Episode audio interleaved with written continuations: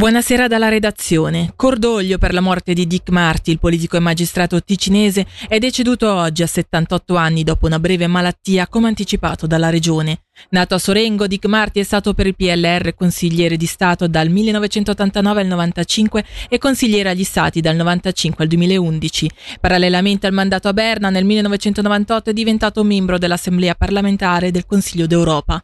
In veste di procuratore pubblico, Marti è stato protagonista di grandi inchieste, distinguendosi per la lotta contro la criminalità organizzata e la droga, impegno che gli è valso nel 1987 un'onorificenza dal Dipartimento di Giustizia degli Stati Uniti.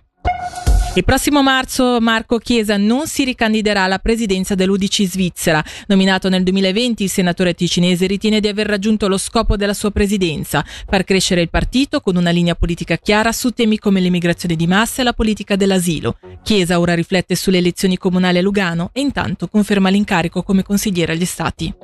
Questo è un compito che mi onora e sono molto grato per le persone che mi hanno dato il loro sostegno. Guardi, il tema della politica dell'asilo, dell'immigrazione di massa, del mercato del lavoro, della preferenza indigena, sono tutti gli argomenti estremamente importanti e che proprio in quella Camera devono trovare dello spazio e io mi impegnerò affinché i messaggi giungano forti e chiari. Da più parti si parla anche sempre di più con insistenza di una sua candidatura al municipio di Lugano. Francamente adesso questo è troppo presto per rispondere, ho già preso una decisione importante, ossia quella di non richiedere questo terzo mandato a livello nazionale. Riguardo Lugano ci rifletterò durante le festività Voltiamo pagina, nasce il nuovo istituto di medicina legale del cantone Ticino. Dal 1 gennaio 2024 assicurerà le prestazioni in ambito di medicina legale a favore dell'autorità giudiziaria e ministero pubblico in particolare. Diretto dalla dottoressa Rosa Maria Martinez, l'istituto che avrà sede a Bellinzona assumerà anche un mandato conferito dalla Segreteria di Stato per la migrazione per l'allestimento di perizie d'accertamento dell'età per i richiedenti l'asilo presunti minorenni.